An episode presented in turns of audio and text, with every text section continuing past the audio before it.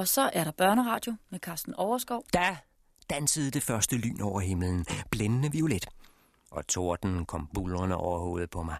Og i samme nu bed hesten om bislet og stejlede. Den var løbsk. Hesten rev vognen nedad. Det var som får vi i fri flugt ned ad den sidste bakke før vågning. Jeg måtte klamre mig til bukken, så den bulrede vi afsted. Flere gange var jeg tæt på at tabe tømmerne. Skønt, de tømmer, de nyttede ikke stort. Hesten var og blev vild, for uværet det blev ved. Da der først en gang var gået hul på byen, der fulgte lyn på lyn så hurtigt efter hinanden, og jeg aldrig oplevede noget tilsvarende. Tordenskrallene flød sammen i et stort buller. Ikke fjernt og dybt rullende, som det plejer, men bravende lige omkring ørerne på en, som en by af øretæver, der piskede mod kraniet. En torden, der mere lød, som om man befandt sig inde i en kæmpemæssig elektrisk maskine og blev kværnet rundt. Ustandsligt blev jeg blændet af lynene, måtte knibe øjnene sammen, kunne knap nok se vejen. Hesten kunne jeg lige så godt opgive at få styr på, og nu kom havlværet. Tusinder af små, frosne projektiler, der piskede i ansigtet på en. Det eneste, jeg overhovedet kunne se på vej ned ad bakken, var et par glimt af vejbelægningen, der forsvandt bagud under hestehovene. Og dog så jeg ikke én ting til. Kun et glimt, kun en anelse helt ude i øjenkrogen. Men var der ikke noget, der bevægede sig ned ad den næste bakke? Noget blankt, noget stort, noget, der kom nærmere med forrygende fart.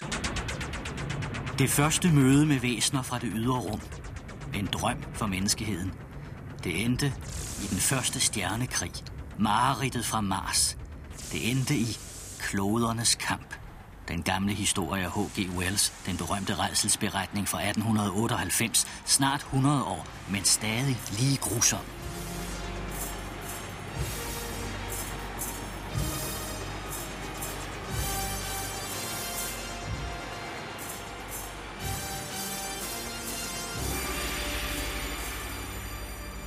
Folk har svært ved at tro det, og jeg kan heller ikke forklare det selv, hvor vanvittigt jeg opførte mig den aften.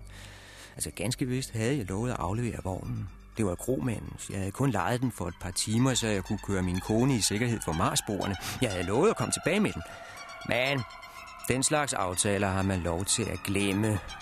Når der er landet rumvæsener, der ligger og skyder ens by i flammer med mystiske ildstråler. Og det flyder med døde, og selv herren ved at bukke under. Jeg mener, når man ved, at der er en krig i gang lige omkring ens eget hus, så behøver man ikke køre hjem igen og direkte ind i massakren, bare for at aflevere en hestevogn.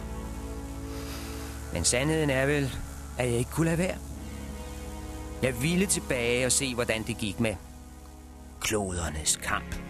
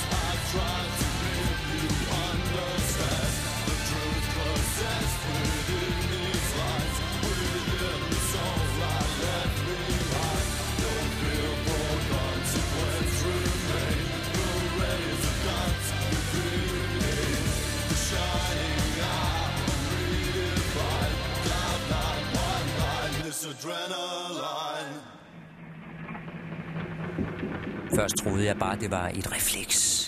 Et lyn, der havde givet genskær i et vådt bliktag. Men allerede det næste lyn afslørede, at det var en genstand i bevægelse. Det var noget stort og blankt, der ligesom kom hoppende ned ad bakken foran mig. Og dog kunne jeg ikke tro det.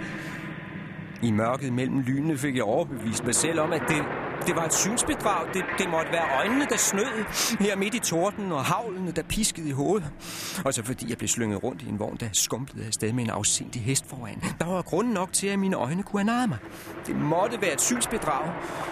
Men så kom det næste lyn, og alt lå oplyst, som om det var midt på dagen. Jeg kunne tydeligt se bygningerne i min egen by højt op på den næste bakke. Jeg kunne se vejen som et drivende vådt bånd foran mig. Jeg kunne se de enkelte træer stå og lyse i lynglimtet. Og nu så jeg også det andet. Jeg så det helt tydeligt. Denne mystiske, tårnhøje ting. Der kom staverne.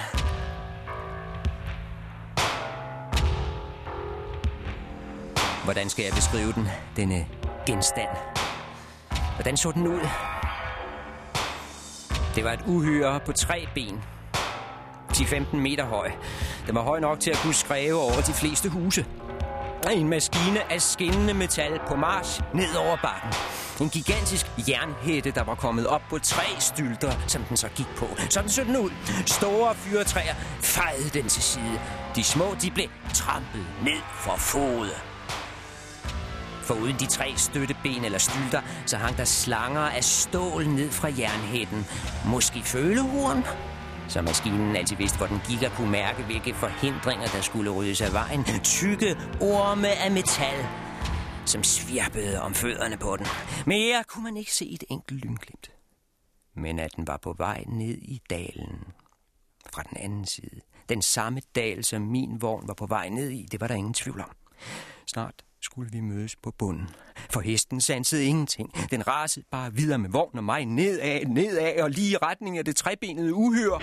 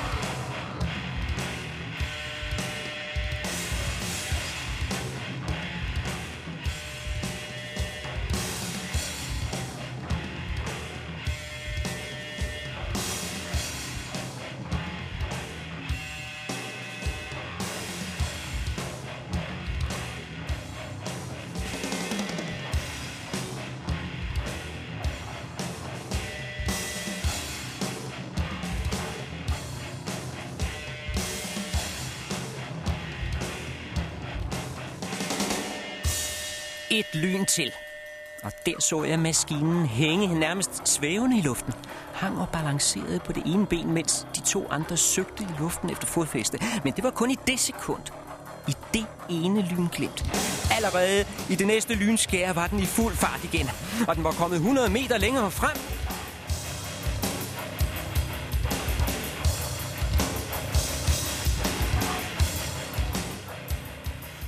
Hvad skal jeg sammenligne den med? Dette væsen, denne genstand, denne maskine. Hvordan skal man se den for sig? Måske som en malkestol. Ja, som en gigantisk malkestol af træ, som dem malkepigerne sidder på, mens de malker konen. Sådan en malkestol har jo tre ben, der ligesom skråner ud af ned efter. Hvis man nu forestiller sig sådan en malkestol, ganger den med 100 og forestiller sig, at den begynder at gå selv. Altså, at de tre ben tramper hen over jorden i store ryg. Man skal forestille sig, at den er høj som et treetages hus. Og ikke af træ selvfølgelig. Noget stort og mægtigt af metal, der kommer trampende på tre ben. Nærmere og nærmere med en larm, der overdøver selv et tordenvejr.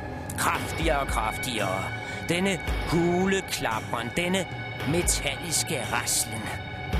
Og så en syden, som om der hele tiden siver damp ud af maskinen. Som om den ånder, som om den trækker vejret og puster ud igen efter hvert skridt.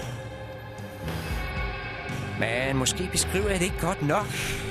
Altså, måske har jeg ikke de ord, der skal til for at fremmane sådan en trebenet kæmpe. Eller måske er det simpelthen umuligt at fatte for folk, der ikke har set en selv. Men jeg siger ja. Sådan var det. Lige præcis sådan mindes jeg mit første møde med en af krigsmaskinerne. Fra Mars.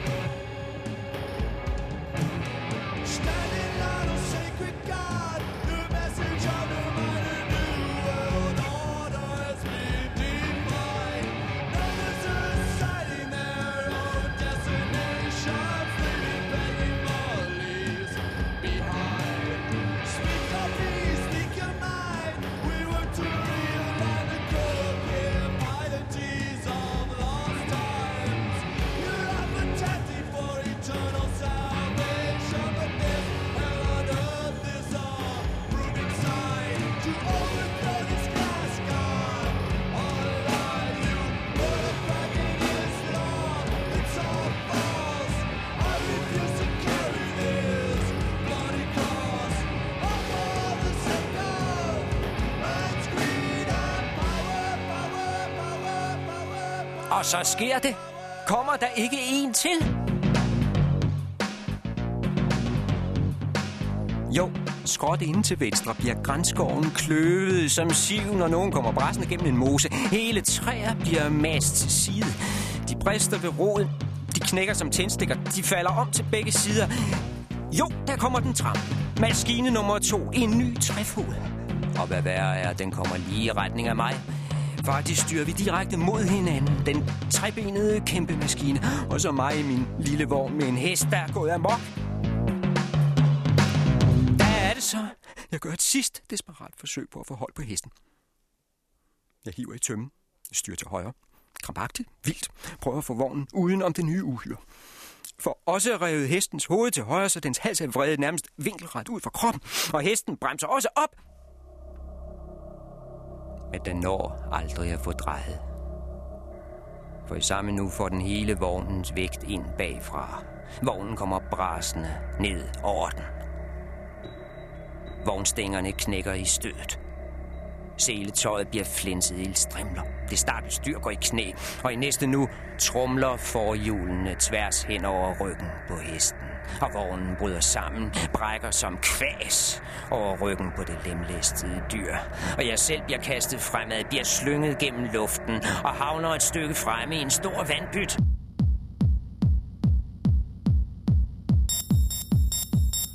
Jeg ligger der, fortumlet, og kan ingenting se i mørket. Aner ikke, hvad der er højre, venstre, opad og nedad. Men i det næste lynglimt ser jeg det kun alt for tydeligt. Hesten ligger forvredet, med brækket hals filtret ind i resterne af vognen, død på stedet.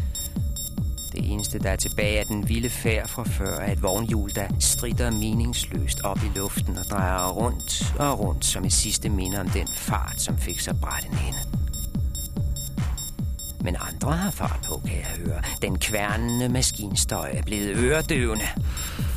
Nu må det trebenede uhyre være lige nærheden. Måske hænger maskinen allerede over hovedet på mig. Måske står den lodret over mig i dette øjeblik og skræver over vandpølen med sine tre ben. Måske er følehornene på vej ned for at mærke efter, hvad det er for noget elendigt det småkravl, der ligger og sjasker i den vandpyt. Højst sandsynligt. Men jeg vil ikke se det. Jeg nægter at dreje hovedet. Jeg er fast besluttet på at holde mine øjne lukket for evigt.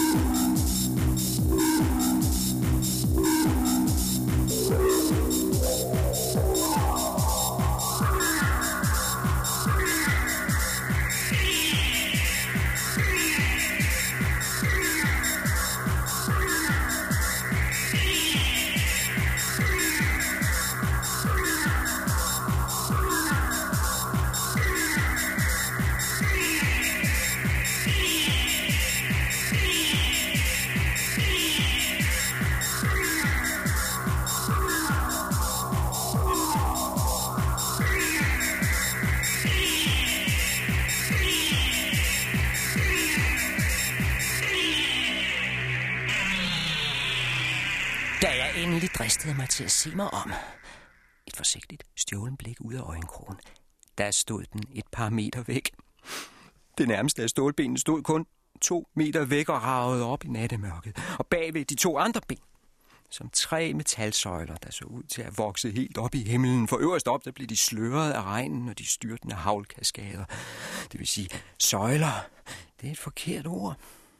Det var ikke bare tre stive metalrør. De var leddelte, som benene på en æderkop eller en bille.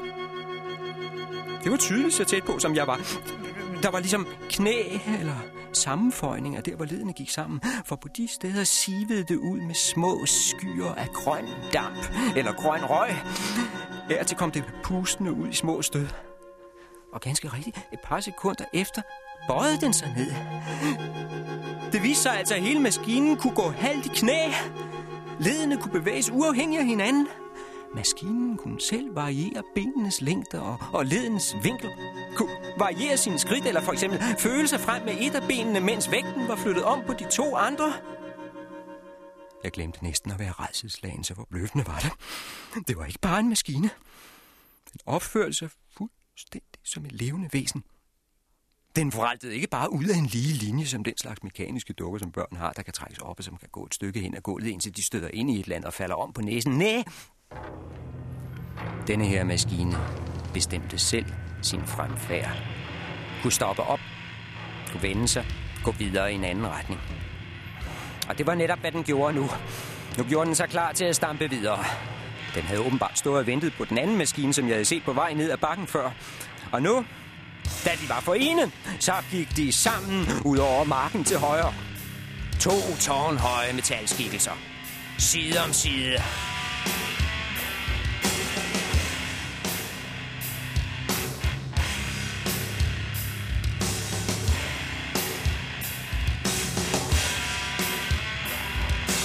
Den havde slet ikke set mig nede i vandbytten. Den havde bare stået og ventet på den anden. Det gik op for mig, at jeg var totalt gennemblødt. Faktisk lå jeg halvt under vand og rystede af kul. Mudderet trængte ind i øjnene og sved. Jorden knasede mellem tænderne. Men jeg foretrækker at blive liggende en stund endnu, uden at røre mig.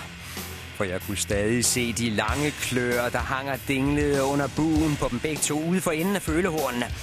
En af dem greb ligesom tilfældigt ud efter et egetræ og rev det op med rod.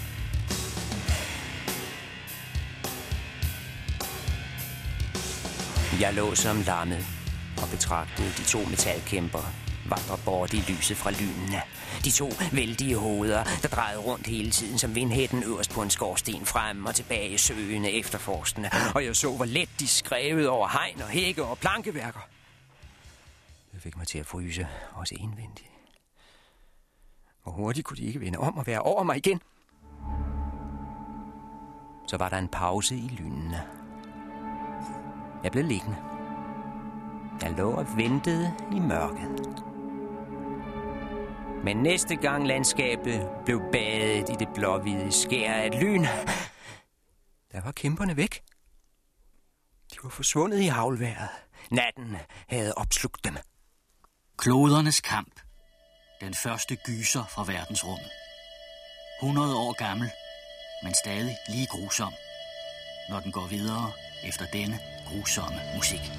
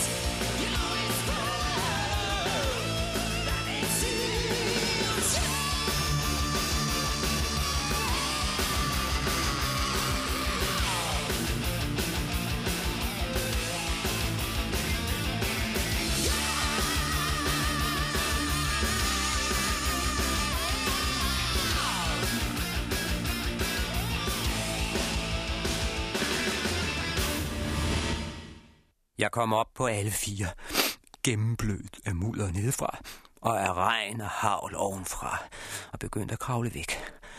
Tordenværet var drevet over. Der kom ikke flere lyn. Til gengæld piskede regnen ned. Men det var lige meget nu. Jeg kunne ikke blive mere våd, end jeg var i forvejen. Hvad det egentlig betød, det jeg havde set, det var ikke gået op for mig.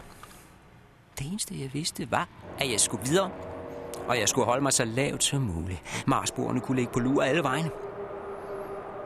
Jeg kravlede afsted bag levende hegn. Jeg krøb frem i bunden af grøfterne, og hvor der ingen grøfter var der, mavede jeg mig frem under buske og træer. Holde mig skjult og bevæge sig fremad. Det var alt, hvad jeg havde i hovedet. Spørg mig ikke, hvorfor. Det havde været meget nemmere at blive, hvor jeg var, og, og meget mere sikkert. Jeg rystede over det hele. Af, af kulde mig fugt. Jeg blev dynget til at vand, hver gang jeg stødte ind i en gren. Men jeg fortsatte. Et sted, hvor jeg nær ramlede ind i en trævæg. Et kartoffelskur viste det sig. Der var ikke en levende sjæl. Jeg kunne, jeg kunne lige så nemt som ingenting have brækket døren op og, og kommet ind i tørvejr. Men det gjorde jeg ikke. Jeg fortsatte. Hvis jeg så endda havde været på vej tilbage til min hustru i Leatherhead, hvor man vel stadig var nogenlunde i sikkerhed. Hvis jeg havde styret tilbage mod Leatherhead for at flygte videre sammen med min kone, så havde det været til at forstå. Men jeg kravlede den modsatte vej. Jeg var besat af en vanvittig tanke. Jeg ville op til Woking. Jeg ville hjem til vores gamle hus, selvom vi var flygtet fra det hus få timer før. Selvom det var den lige vej ind i Marsborernes helvede. Jeg ville den vej.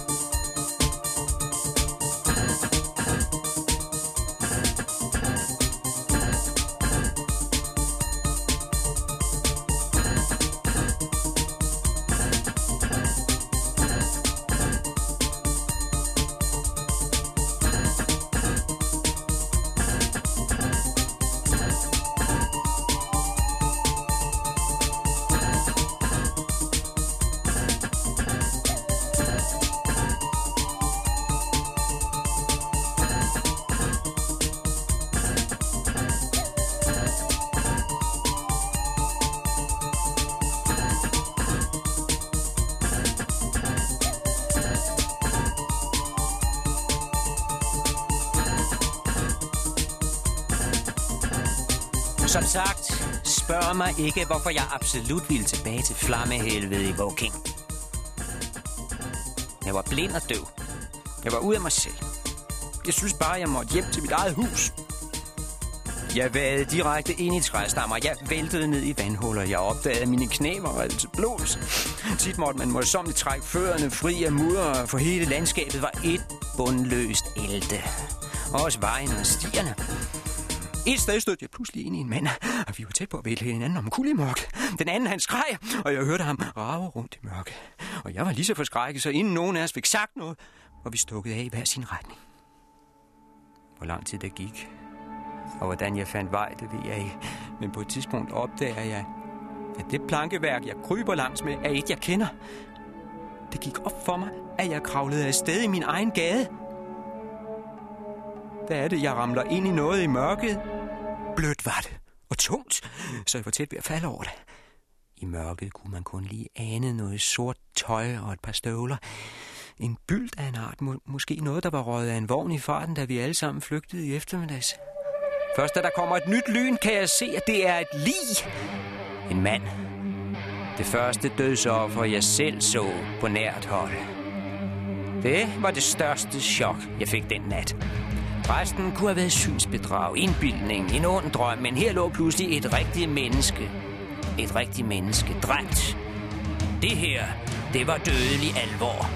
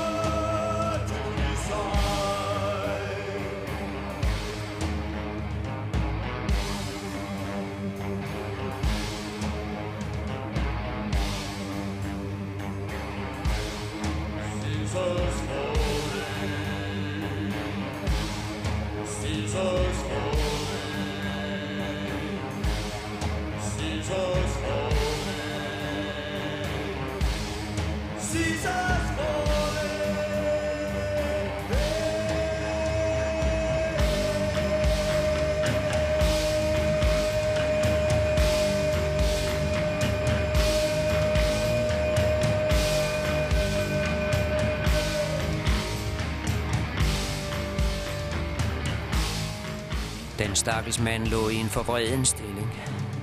Hovedet kastet ind under kroppen. Det så ud, som om han var blevet slynget ind mod stakittet med frygtelig kraft. Jeg har aldrig før rørt ved et lig, og jeg føler den samme afsky for døden, som de fleste gør.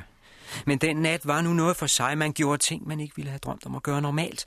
Uden at tænke nærmere over det, tog jeg fat i manden, vendte ham om. Jeg tog pulsen på ham. Det kunne jo være, at han bare var besvimet. Men han var stendød. Ingen tvivl om det. Og så blev jeg klar over, at det var en, jeg kendte. Det var kromanden. Det var ham, jeg havde lejet vognen af, og hesten. Kromanden nede fra den plettede hund. Han ville aldrig mere få brug for hverken hest eller vogn.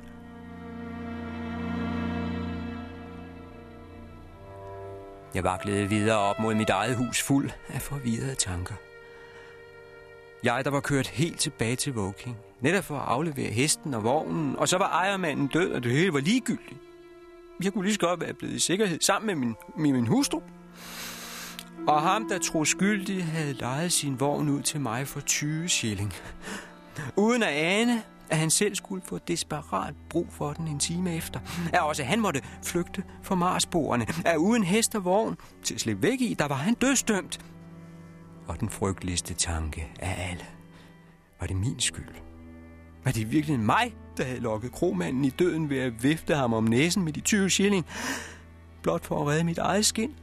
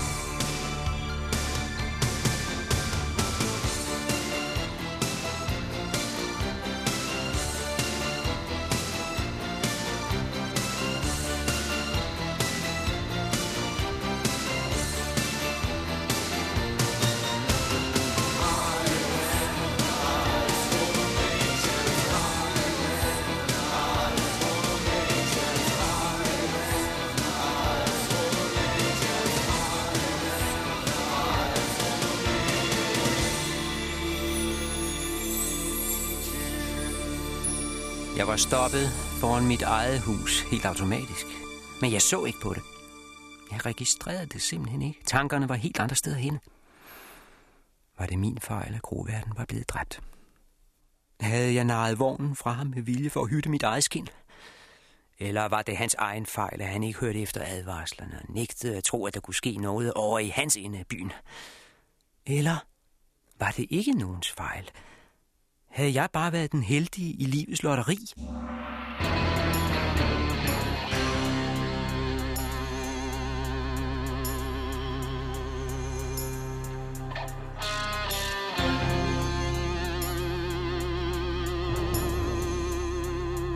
Mit hus havde også overlevet.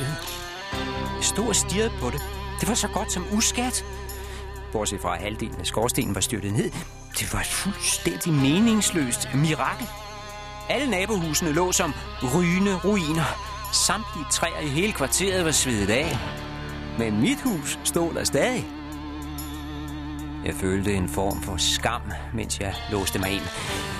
En form for dårlig samvittighed, fordi jeg havde haft alt det held.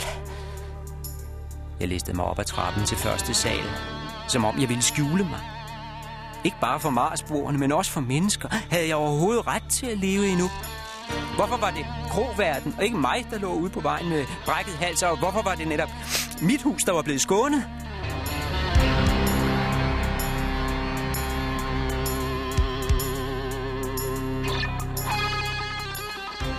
Senere har jeg hørt, at det er ganske almindeligt, når man lige er sluppet fra en katastrofe med livet i behold. Altså, at man bebrejder sig selv alt muligt. Hvorfor var det lige netop mig, der slap? Der er ligefrem folk, der begår selvmord bagefter, fordi de ikke kan bære at være de eneste, der fik lov til at overleve.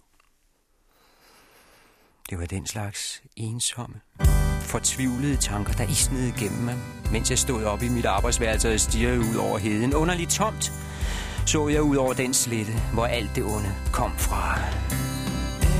Every time I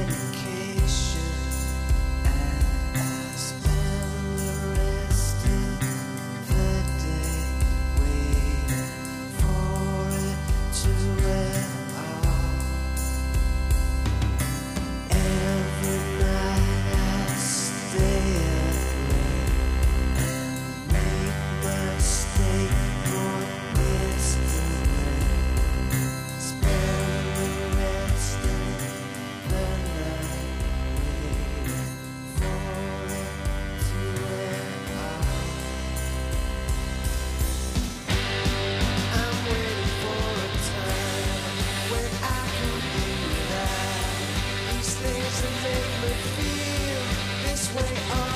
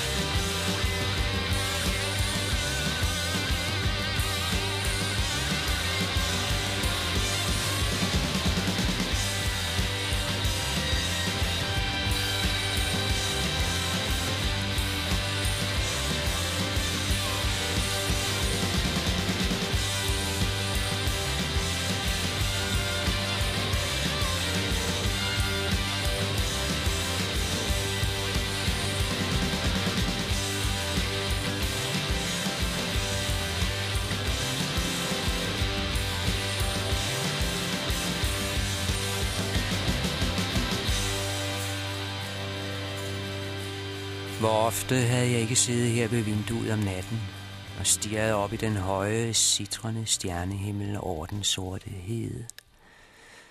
For netop fra det vindue i mit arbejdsværelse på første sal var der frit udsyn over landskabet, kilometer efter kilometer, og en himmel, der kublede sig ubrudt fra horisont til horisont, spækket med tindrende stjernelys. En himmel så stor som over Saharas ørken. Men i aften, der var det himlen, der var sort, og heden nedenunder, der var prikket af lys, som om himlens ild var faldet ned på jorden. Trods regn og uvær brændte det stadig derude. Heden var oversået med prikker af ild. Enkelte ildtunger, der slækkede op fra brændende træer, og så langt øjet rakte, var der ulmende pletter af rødt, hvor lyngen stod og glødede. Røgen steg som fra tusind bål og blæste bort i forrevne skyer, men hvor vildt vindstødende end piskede i røgmasserne, så blev der dog et slør tilbage. En dis af damp og røg, der blev hængende lavt over heden som en rød tåge i genskæret fra de tusind brænde. Sådan må det have set ud. I skærsilden. Sådan ville en kunstner male sit billede af helvedes forgård. Men det her var virkelighed. Det her, det var min hede, der var gået hen og blevet til helvede her på jorden. For inde midt i ilden og midt i røgen vandrede vældige skikkelser frem og tilbage. Dødens engle, de trebenede maskiner fra en anden verden. Eller var det overhovedet maskiner?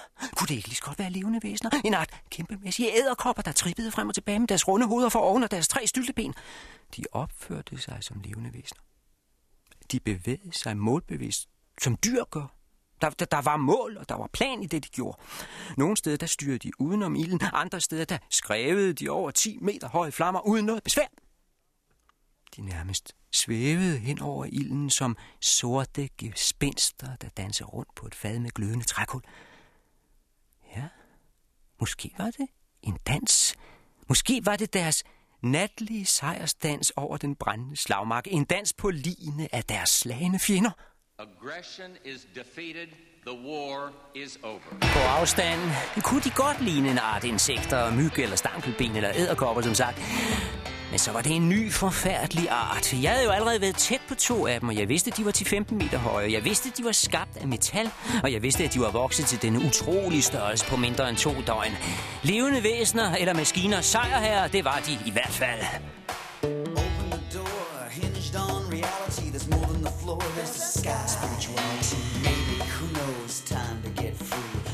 About you, shit about me. That's what love is. It's not just built for two.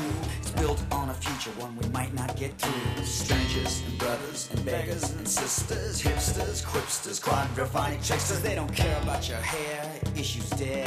Over and out. Vanity sucks, I said. Instead, instead, let's talk about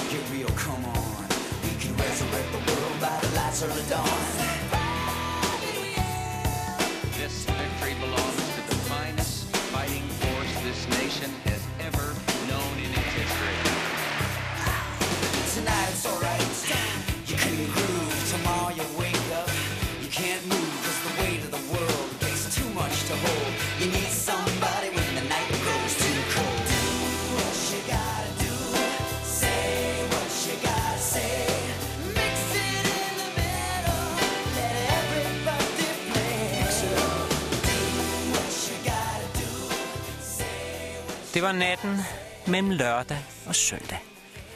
Faktisk var det kun 50 timer siden den første kapsel fra Mars var landet. Alt det her var sket på to døgn.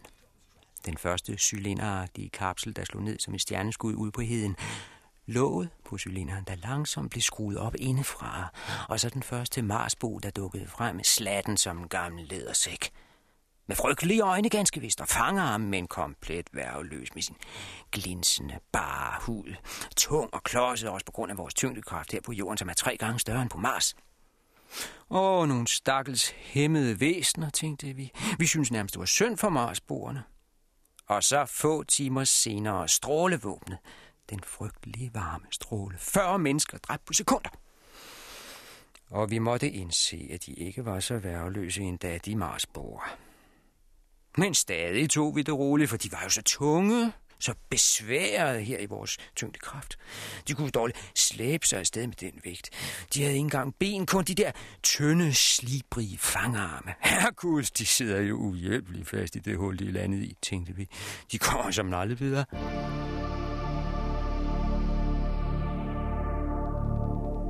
Og så sker det alligevel. Pludselig rejser de sig og går ud af krateret. En ny slags væsener, der ikke alene kan gå, men har tre ben, hvor vi kun har to. Og ben, der er 10 gange længere end vores. Væsener, der kan bevæge sig i flyvende fart hurtigere end nogen vogn og på tværs af veje og stier.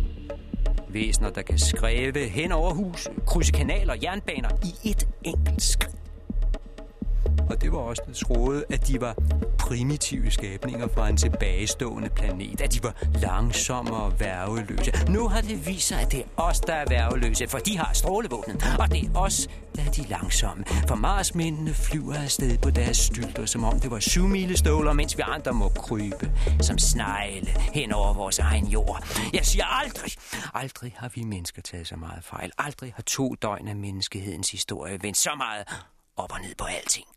Klodernes kamp. H.G. Wells. 100 år gammel, men stadig lige grusom.